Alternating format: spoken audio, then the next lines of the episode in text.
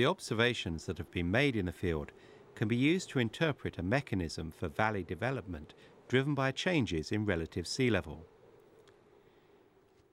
During stable and rising sea level, a shoreline parasequence progrades.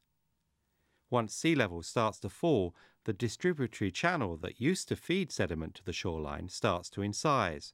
Now the sediment is forced out into the basin. Once sea level stops falling and starts to rise, the valley is flooded.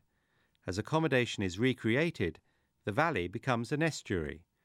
Tidal conditions prevail because the tidal wave is amplified by the erosional topography. Flooding continues and a complex series of estuarine sub-environments exist. Eventually, the rising sea level floods over the edges of the valley and onto the former shelf. Once sea level stops rising, a new parasequence will prograde over the former valley fill. As we have seen from the outcrop examples, incised valleys and the sediments that fill them are complicated. They include a variety of facies, often tidally influenced.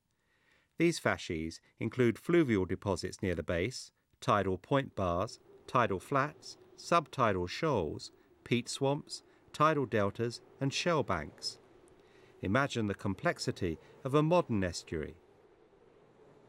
The correct interpretation of such a succession as the fill of an incised valley is very important as it implies there has been a relative sea level fall.